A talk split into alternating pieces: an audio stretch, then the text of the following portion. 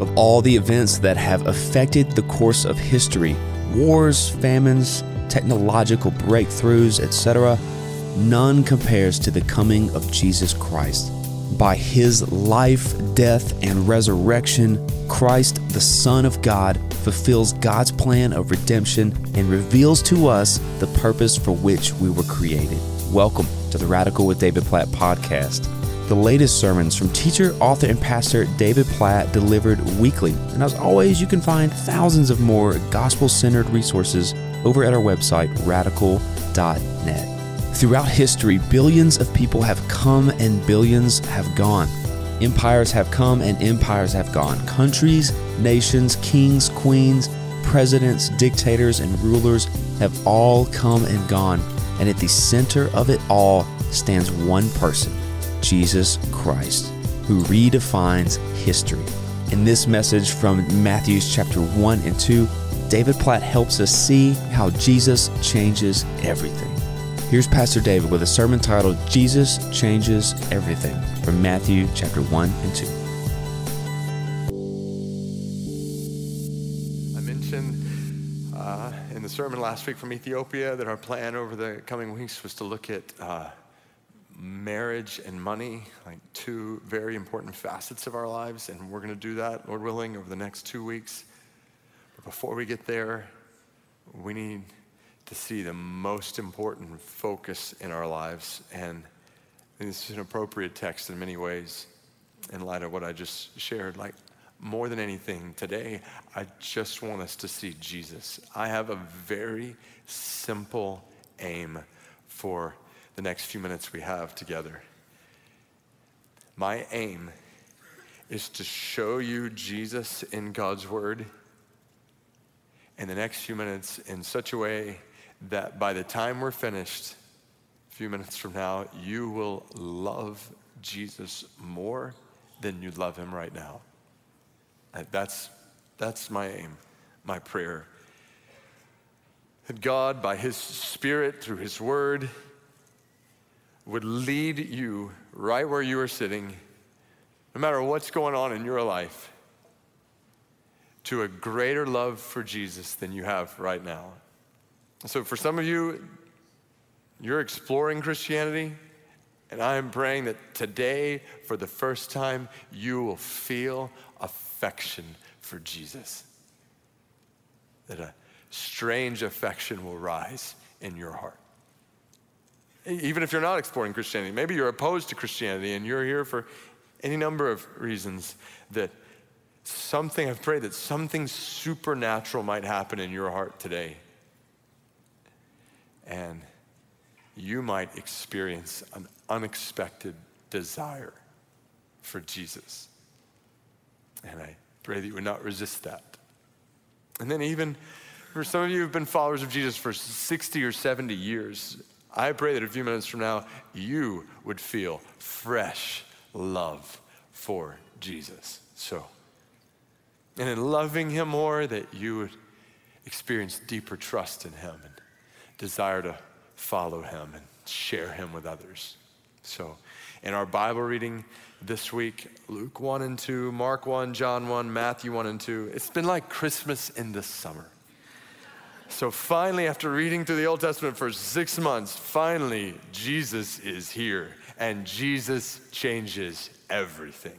Amen. So, if you haven't already, pull out those notes you received when you came in, and I want to show you eight ways Jesus changes everything, starting in Matthew chapter 1, verse 1. So read along with me there. This is how the New Testament of the Bible opens the book of the genealogy of Jesus Christ, the son of David, the son of Abraham. All right, let's stop there. Number one way Jesus changes everything Jesus redefines history. He redefines history. So, this first book in the New Testament starts with a genealogy, a list of names. You know, the kind of thing that, let's be honest, you skip over in your Bible reading, right?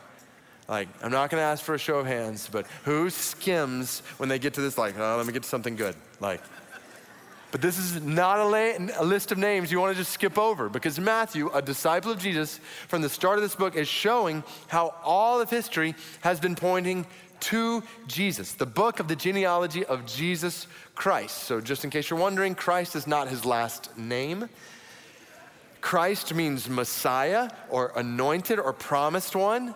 So, ever since the entrance of sin into the world, the beginning of the Bible, God promised a coming anointed one, a Messiah who would defeat sin and deliver people from sin. So remember Genesis chapter 3, verse 15? We're not going to have time to turn to all these places. You might just write down these references in your notes. I'll put them on the screen. Right after sin entered the world, God said to the serpent, the tempter, Genesis 3:15, I will put enmity between you and the woman, and between your offspring and her offspring. A picture of the, the battle with sin in all of our hearts. Then it talks about one offspring from the woman. He shall bruise your head and you shall bruise his heel. So the tempter would bruise the heel of this one who would come, but this one who would come from the offspring of woman would bruise the tempter's head. Some translations say, He will crush your head. And out of the gate, Matthew is shouting in verse number one the snake crusher has come. Jesus is the offspring from woman who has come to conquer sin and Satan. And the rest of this chapter will tell us the miraculous story of how Jesus would be born uniquely from the offspring of woman, but not of man, not from Adam, the first man who succumbed to sin, from whom we have all inherited our sinful nature. This man, Jesus, would be unlike us. He would not succumb to sin, he would save from sin. But I'm getting ahead of myself. So go back to the verse, the book of the genealogy of Jesus Christ, the son of David. So pause there. Jesus is the offspring from David who has come to reign as king forever. Remember this? Way back in 2 Samuel chapter 7, we read this when David wanted to build a temple for God. God told him no, that David's son Solomon would do that. And in that passage, God promised David that his offspring would continue. And one from David's line would reign as king forever. Listen to 2 Samuel chapter 7 verse 12 to 13. I'll put it on the screen. God said to David, "When your days are fulfilled and you lie down with your fathers, I will raise up your offspring after you, who shall come from your body. I will establish his kingdom. He shall build a house for my name, and I will establish the throne of his kingdom forever." Now, obviously that promise was initially a reference just to Solomon, but notice it's about more than Solomon because the throne of his kingdom will be established how long? Forever. 2 Samuel 7 16 says the same thing David, your house and your kingdom shall be made sure forever before me. Your throne shall be established forever. And what we read in the rest of the Old Testament is that promise being repeated over and over and over again. Oh, I wish we had time to turn to all these places, but again, you might just write them down. Isaiah 9, 6 and 7 talks about the Prince of Peace who would come and sit on the throne of David. Jeremiah chapter 23, verse 5 and 6 tells about a king from the line of David who would bring perfect justice and righteousness in the earth. Ezekiel chapter 37, verses 24 and 25 tells about a Davidic king who would reign over a new covenant for all nations. So we could go on and on and on. The point is, all throughout the Old Testament, God's people were continually looking for a different king, unlike other kings, to come in the line of David. And what Matthew is saying here is that the king has come. In fact, let me show you to you here in Matthew chapter 1. Look down at verse 17. So you read this list of names. It's actually not a comprehensive genealogy. So not every descendant in the family tree is included here. Some entire generations are skipped. So think about your family tree, like you get to pick and choose which ones stay and which ones don't, okay? So it's kind of, okay, so why did Matthew do this? And specifically, look at verse 17. All the generations from Abraham to David were 14 generations. From David to the deportation of Babylon, 14 generations. From the deportation of Babylon to, uh, to Babylon to the Christ, 14 generations. So there's these groups of 14. Why? Well, it all goes back to the Hebrew name for King David. So a little bit of Hebrew information. Hang with me, it'll be worth it. In the Hebrew, they had something called gematria which is basically a way that they would assign a numerical value to certain words or names based on the letters of the Hebrew alphabet that made up that word or name. So, for example, you would have a number associated with your name based on the number or based on the Hebrew letters that were in your name. And according to that system of gematria, you'll never guess what the number associated with the name of King David was. Just guess. Boom. Drop the mic, Matthew. Bro puts an exclamation point on the fact that Jesus is from King David. So that's second. And then third, so back up in verse one, he's the son of David, the son of Abraham. So one more glance back at the Old Testament. Remember what we read in Genesis 12 when God said to Abraham, Genesis 12, go from your country and your kindred, your father's house to the land that I will show you. I will make you a great nation. I will bless you, make your name great, so you will be a blessing. I will bless those who bless you, and him who dishonors you I will curse, and in you all the families of the earth shall be blessed. And you read on, Genesis 17. God tells Abraham that he would bring blessing to all the nations, and kings would come from his line. And Genesis ends, Genesis 14, 9, Genesis 49, with a promise that from the line of Judah will come a king to whom shall be the obedience of all the nations, all the peoples. So when you get to Matthew chapter 1, verse 1, and it says, the book of the genealogy of Jesus Christ, the son of David, the son of Abraham. Abraham was the father of Isaac, Isaac the father of Jacob, and Jacob the father of who? Judah. So see it. Jesus is the offspring from Abraham who has come to bless all the nations. You say, what's the point of all the Old Testament history, David? Don't miss it. Like, the Bible is making clear to you and me right now in this passage that nothing in history is accidental. Nothing. Amen. Everything in the Old Testament, all throughout this history, from the very beginning, has been pointing to a king who would come. And from the first verse in the New Testament, the Bible's announcing the king has come. Jesus Christ, the son of David, the son of Abraham, is here. He is the center of history. And this is really important for us to hear because you are not at the center of history. I am not at the center of history. Our generation is not at the center of history. The United States of America is not at the center of history. Throughout history, billions of people have come and billions of people have gone. Empires have come and empires have gone. Countries, nations, kings, queens, presidents, dictators, rulers have come and gone. And at the center of it all stands one person, Jesus Christ. He redefines history. That's only one point. Got to pick up the pace. Two, Jesus reunites humanity, redefines history, and Jesus reunites humanity. So then we have this list of different people, different generations from different backgrounds. You have men and women, Jews and Gentiles, from upper class kings to a lower class prostitute. But they all have one thing in common they all point to Jesus. So hold your place here in Matthew chapter 1. Look ahead to Matthew chapter 2. Let's do a little Christmas in August. Verse 1 After Jesus was born in Bethlehem of Judea in the days of Herod the king, behold, wise men from the east came to Jerusalem, saying, Where is he who was born king of the Jews? For we saw his star when it rose and have come to worship him. When Herod the king heard this, he was troubled, and all Jerusalem with him. And assembling all the chief priests and scribes of the people, he inquired of them where the Christ was to be born. They told him, In Bethlehem of Judea. For as it is written by the prophet, And you, O Bethlehem, in the land of Judea, are by no means least among the rulers of Judah. For from you shall come a ruler who will shepherd my people Israel. Then Herod summoned the wise men secretly and ascertained from them what time the star had appeared. And he sent them to Bethlehem, saying, Go and search diligently for the child. And when you have found him, bring me word that I too may come and worship him. After listening to the king, they went on their way, and behold, the star that they had seen when it rose went before them until it came to rest over the place where the child was. When they saw the star, they rejoiced exceedingly with great joy. And going to the house, they saw the child with Mary, his mother, and they fell down and worshiped him. Then, opening their treasures, they offered him gifts gold and frankincense and myrrh. And being warned in a dream not to return to Herod, they departed to their own country by another way. You know, it's actually pretty appropriate that we would read this months after Christmas because we talked about this before. Like, The wise men did not get to the stable, the manger, same time the shepherds did. So all those nativity scenes that we set up at Christmas are actually biblically wrong.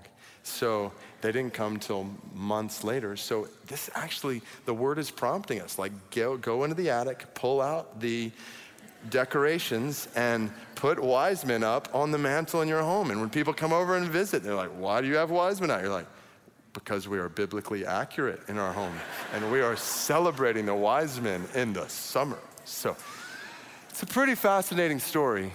Think about it. These wise men from the east. Now there's mystery around who these guys were. By the way, it never says there were just three of them.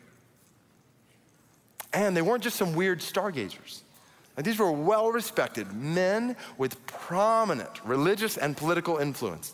Their name literally means great or powerful ones.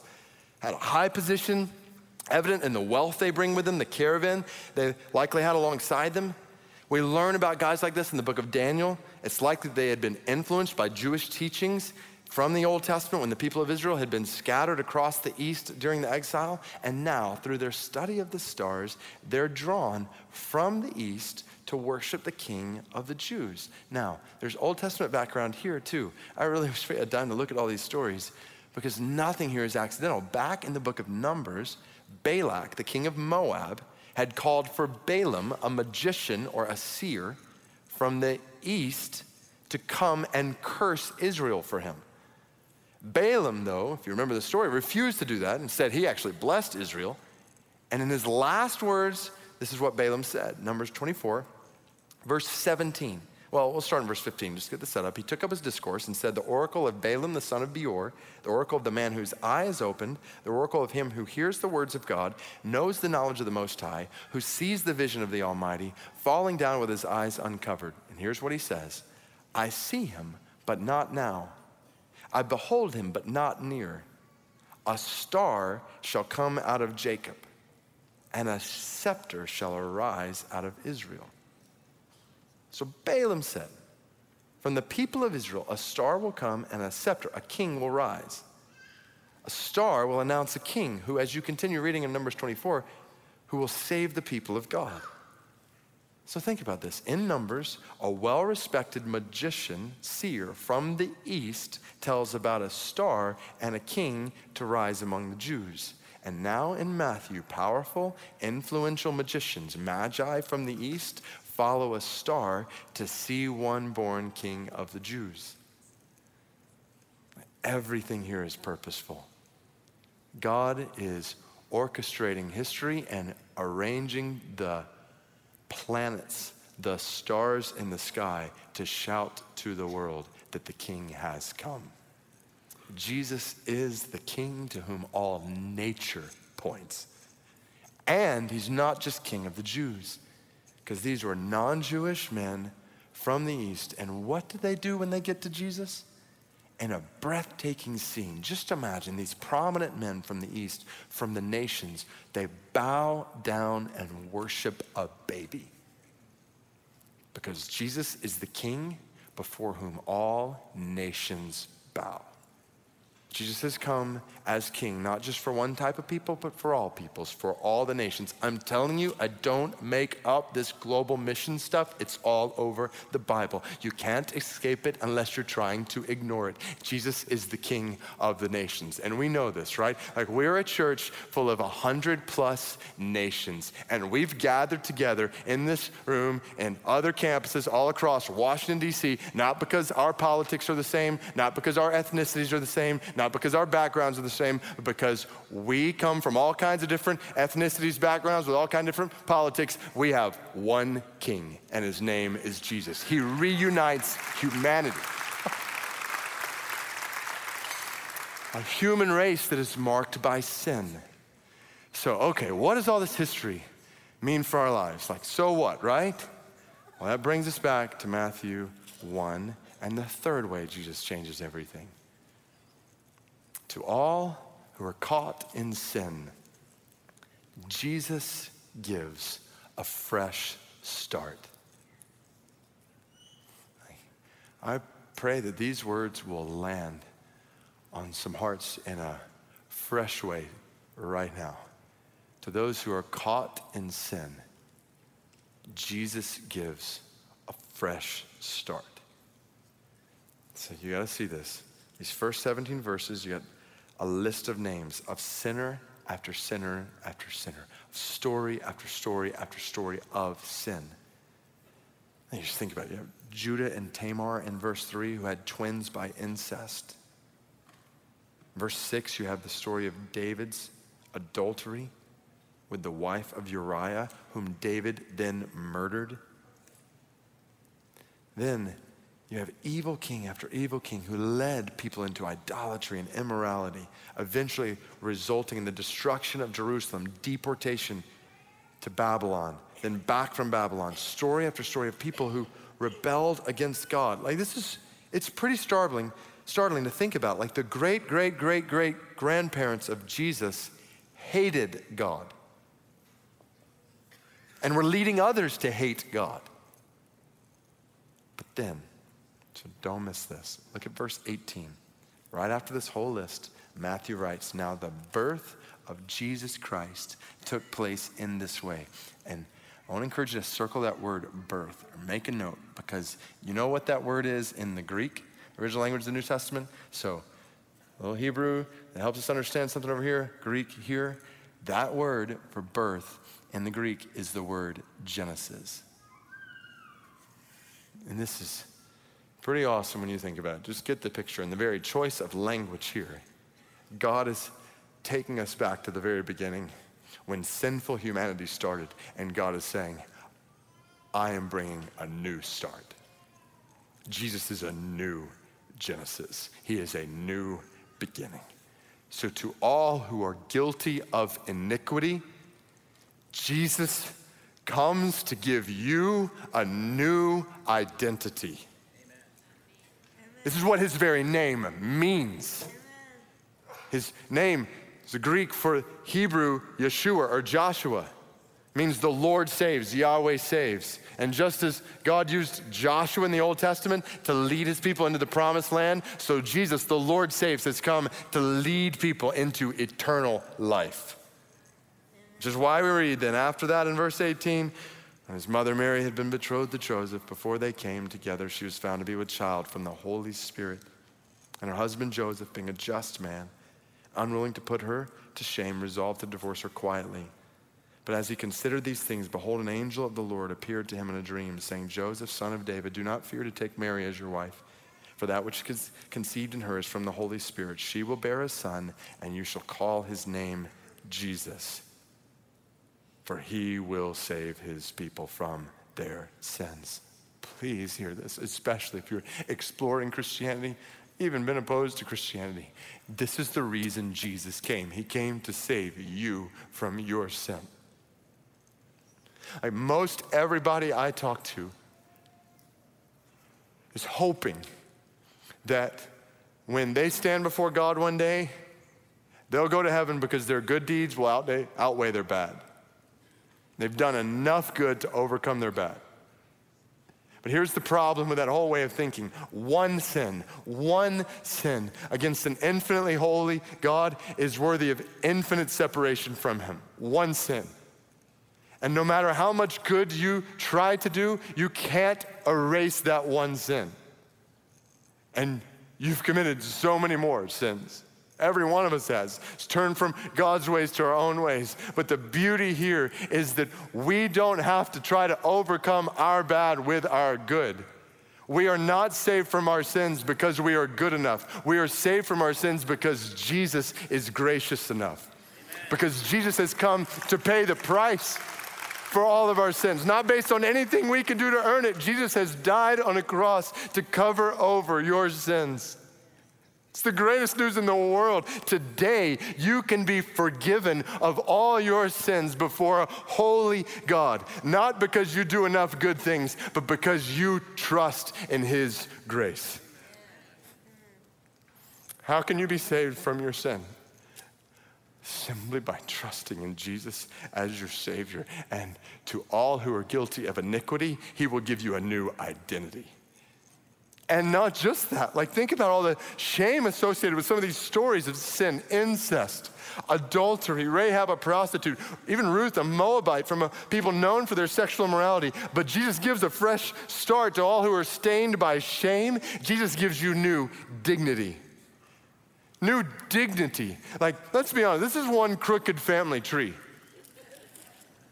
And you might even ask, like, why are the names of such shameful sinners included here in this line that leads to Jesus? And the answer is for the same reason your name is included in the line that leads from Jesus. Totally by the grace of God. Because God sent his son to save the undeserving. Because God sent his son to save the unlikely. Just think about who's writing this Matthew, the tax collector. This is a man who made his living ripping off the Jewish people. You get to Matthew chapter 9, and the only people Matthew knows to invite to his house for a party are moral reprobates. Matthew knows he's the least likely person to be writing this gospel, and that's what makes it the gospel, right? It's what makes it good news that God saves us, not based upon our vain efforts at goodness, but based upon his supernatural gift of grace. Like, hear that good news, like to every single person within the sound of my voice. In Jesus, you can have a new start, a totally new start. Sins totally wiped away, new identity, new dignity. And then you're going the fourth way here. So many of these stories apart from Jesus, they're so disheartening, right? Like, what if this is the end? All these stories of sin and suffering and shame. Like, what if that's all? How depressing would that be? But don't miss the picture because these stories are not the end. To all who have lost heart, Jesus gives fresh hope. Fresh hope. Let me ask you a question. Do you ever look at the circumstances around you and think, I just don't see any hope of coming out from this? Maybe, maybe you've sinned in such a way that you so wish you could take back, but you can't. And you think, that sin is going to define me for the rest of my life. If you have ever thought that, if you are thinking that right now, if there's something that comes to your mind, like, yeah, that's, that's going to define me. Please hear this. Jesus gives you fresh hope because Jesus ensures that sin will not define your life. Amen. That no sin will define your life if you are in Jesus. You read the stories of the gospel over the next couple weeks, you'll see story after story of people who have sinned deeply, but when they encounter Jesus, everything changes. All the way to the cross, where a thief is dying next to him, asks for forgiveness, and Jesus says, Today you will be with me in paradise. Jesus ensures sin will not define your life. That's good news. And then, for those who suffer in this way or that way, maybe as a result of sin, or maybe not. Maybe just because we live in a fallen world. And suffering is a reality when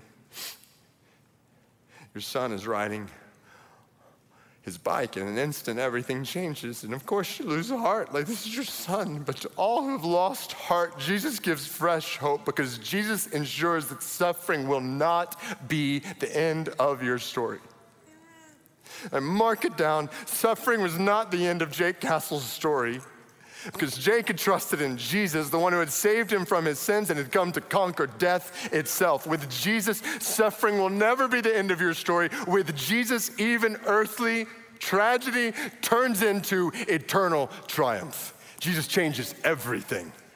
He changes everything.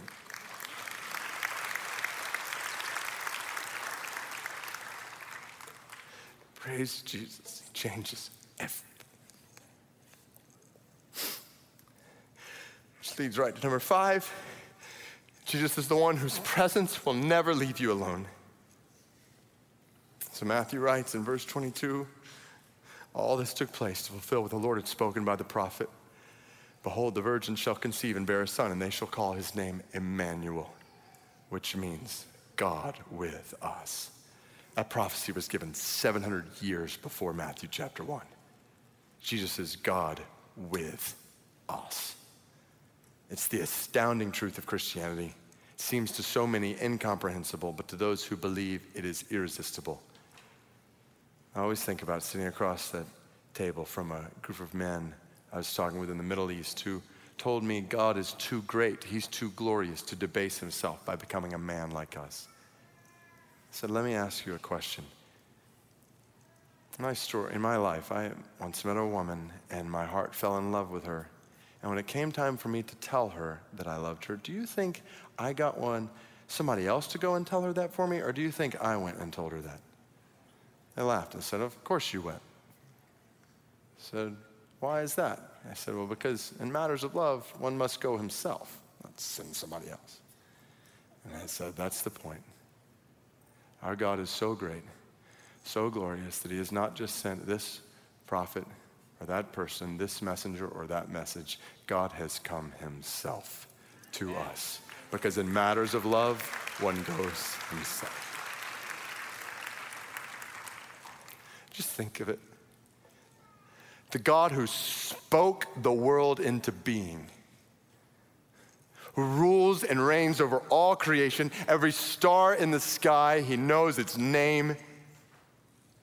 Every ocean wave stops where it does because he tells it to the God around whom multitudes and myriads of angels worship and sing and praise him continually day and night, the God whose glory is beyond our imagination, whose holiness is beyond our comprehension. This God is with you.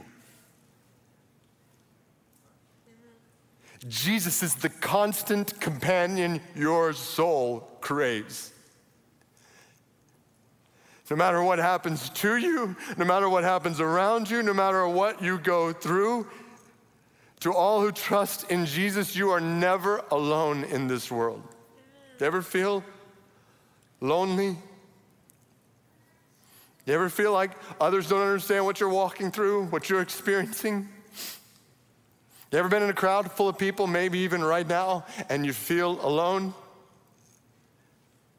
Know this Jesus has come so that you might never be alone. Amen. He will never, ever leave you alone. And He's the one whose guidance will never lead you astray.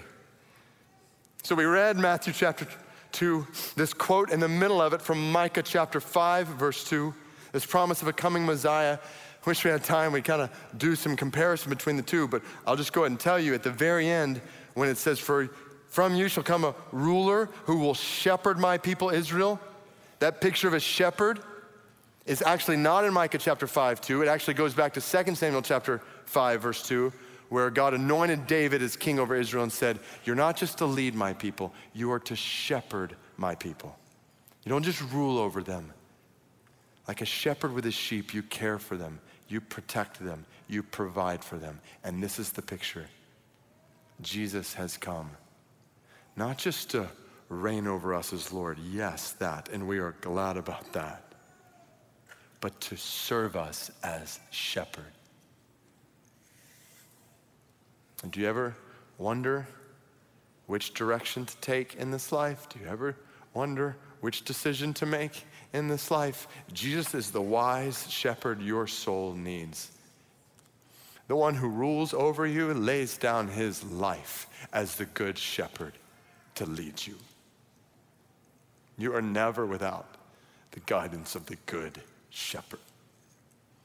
And Jesus is the one whose word will never let you down. So the Old Testament quotations just keep coming.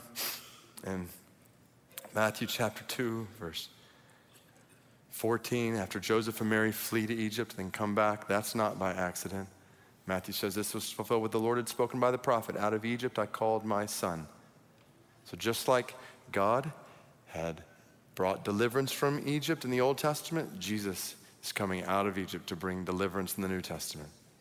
And then you get down to Jeremiah chapter 30, or Matthew chapter 2, verse 17 and 18. Matthew quotes from Jeremiah chapter 31, verse 15, as families are weeping because babies are dying in Bethlehem. Matthew takes us back to Jeremiah 31, where families were weeping as they were being scattered in the, exporta- uh, the deportation of Babylon. Families being ripped apart from each other. And in Jeremiah 31, God promises that just as I brought, uh, just as I brought hope in Jeremiah 31, I said, You'll have a future. This will not be the end of your story. So I'm promising you here that this weeping that you're experiencing will not be the end of the story. The whole point is God is always faithful to his word. That Jesus is the faithful deliverer your soul desires.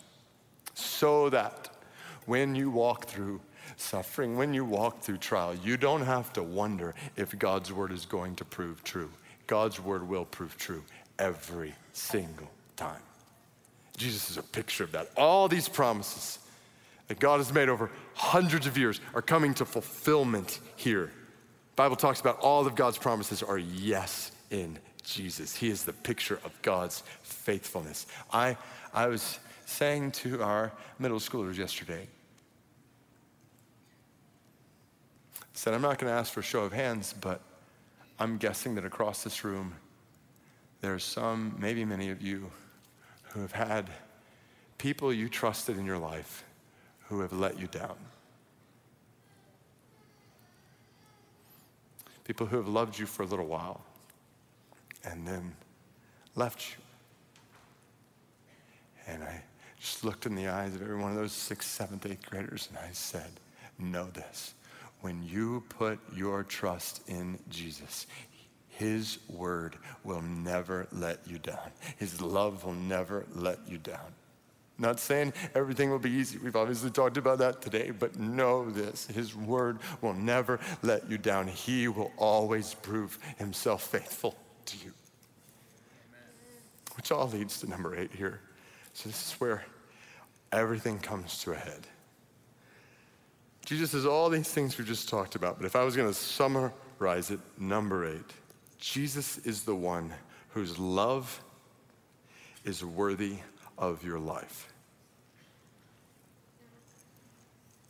And in the rest of the book of Matthew, this is the question we see over and over and over again. Like, who is going to believe that Jesus is worthy of their life? And what we will see is religious leaders reject him, Roman rulers reject him. But then a small band of disciples believes that he's worthy of their life. And Jesus changes their lives. And through them, quite literally, changes the world. So that then leads to the question I want to ask every single one of us today. All across this room, right where you're sitting, and other campuses. Do you believe that Jesus is the one whose love is worthy of your entire life? And I ask that question that way because there's something we need to realize.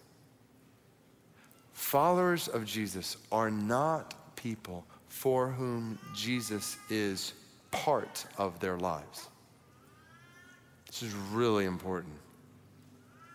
Followers of Jesus are not people who kind of do what they want with their lives and then tack on Jesus on Sundays. And that's not following Jesus, that's patronizing Jesus.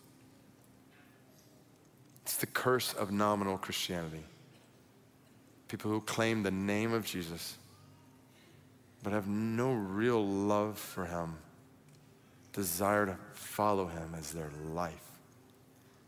Followers of Jesus are not people for whom Jesus is part of their life. Followers of Jesus are people for whom Jesus is their life. And I have good news. for every single one of us. Like new eternal life is possible for every single one of us right now in Jesus.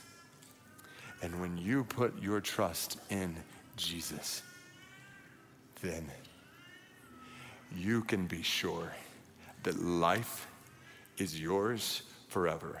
No matter what unexpected thing happens to you this week, you can be sure that nothing in this world can take away the life of Jesus from you. So, will you bow your heads with me? Like, I just want to call everybody not to be distracted in any way here, other campuses, just to be able to focus. So, if you bow your heads, close your eyes, I just want to ask you that question.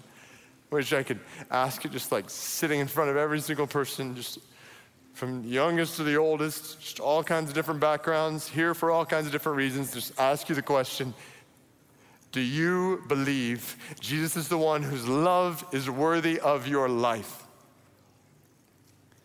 And I know that in the number of people who are gathered here, some came in here today, and the answer to that question has not been yes. Like some, like maybe yes, your heart just raises up to yes, I believe that. I've believed that for however long. But others, like that's not been clear. And today I want to invite you to make that clear. I want to give you an opportunity right now just to pray to God and to say, I want Jesus to be my life. I just want to invite you all across this room and other campuses right now, if that's you, just to pray right now and say in your heart, God, I want Jesus to save me from my sins. I want Jesus to be Lord of my life. I want Jesus to be my life. I want to know this kind of guidance. I want to know this kind of companionship. I want to know this kind of love. I don't want sin to define my life. I don't want suffering to be the end of my story. Oh, I urge you Trust in Jesus as your life today. Like you are not guaranteed tomorrow.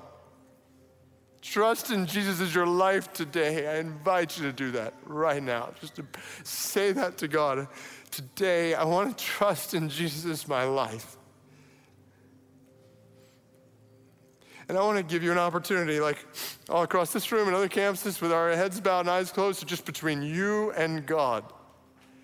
If today you are saying, I want to trust in Jesus as my life. Like you came in here today and you were not trusting in Jesus as your life.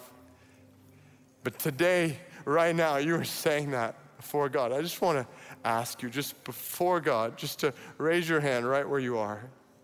And just to say, yeah, today, here at other campuses, praise God.